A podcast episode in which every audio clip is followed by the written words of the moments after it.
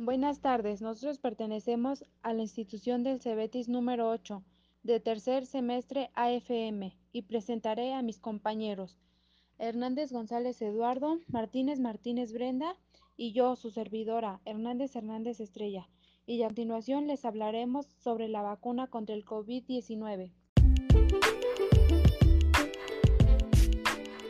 Estamos viviendo una situación excepcional, un estado de alarma provocado por la epidemia responsable del COVID-19, cuya extensión acaba de ser propuesta por nuestro gobierno. Los límites éticos para la experimentación con personas son obligación de respeto a la integridad del ser humano y a la obligación de la persona. En la investigación sobre el humano, los intereses de la ciencia y la sociedad nunca podrán prevalecerse sobre el bienestar del sujeto.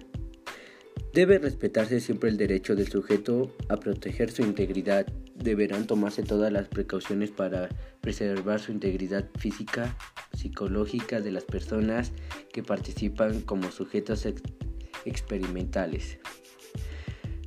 Tanto el desarrollo de tratamientos para los afectados como en vacunas para prevenirlas, mientras a la hora de encontrar el tratamiento más adecuado, existe la posibilidad de probar fármacos aprobados para otras indicaciones. En el caso de las vacunas que se explican, existe un antecedente de las vacunas contra la gripe, que se desarrollan en ritmo más rápido que el resto. Desde la NEGM explica que esto se debe que existen desarrollos para varias cepas de la enfermedad lo que hace que se cuente con mayor conocimiento de base.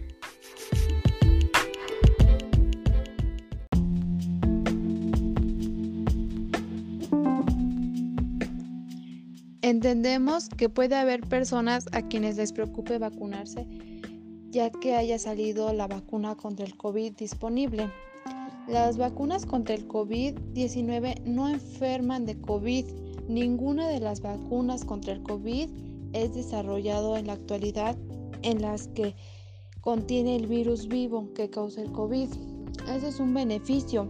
Hay diferentes tipos de vacunas en desarrollo, sin embargo el objetivo de todas ellas es enseñar a nuestro sistema inmunitario a reconocer y combatir el virus que causa el COVID-19. A veces este proceso puede reproducir síntomas, como ejemplo es la fiebre.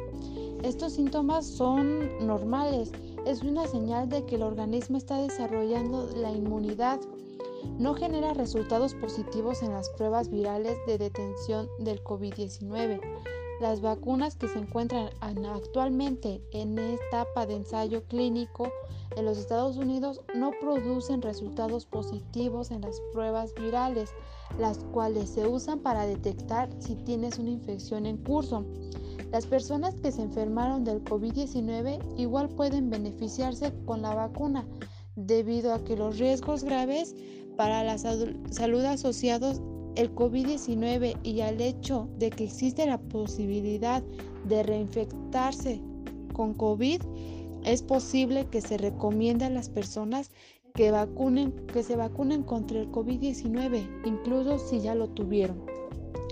Vacunarse puede ayudar a prevenir enfermarse de COVID-19. Aunque muchas personas con COVID-19 tienen síntomas leves, pueden sufrir una enfermedad grave e incluso pueden morir. La vacuna ARN no altera al ADN. El ARN significa ácido ribonucleico mensajero y puede describirse fácilmente con las instrucciones que hacer una proteína o incluso parte de la proteína.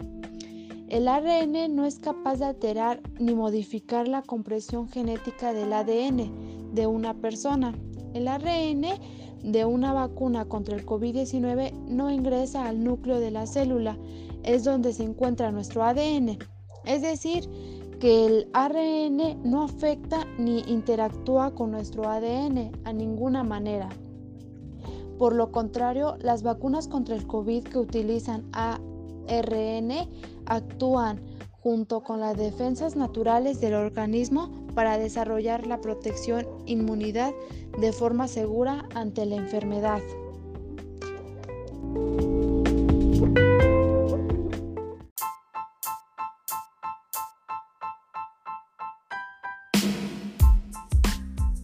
Las acciones que proponemos para continuar con la investigación de las vacunas sin producir daños a los seres vivos es que se investiguen mediante células o plantas o también mediante métodos científicos. También considero que la tecnología sí está al alcance de la mayoría de las personas, pero la sociedad con bajos recursos no está para adquirir la vacuna.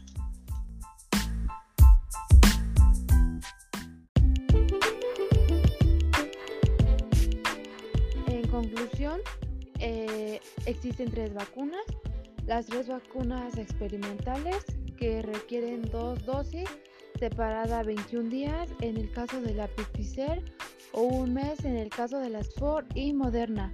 La Comisión Europea ha llegado a un acuerdo con farmacéutica AstraZeneca para comprar 300 millones de dosis de la vacuna Oxford con opción de adquirir 100 millones más.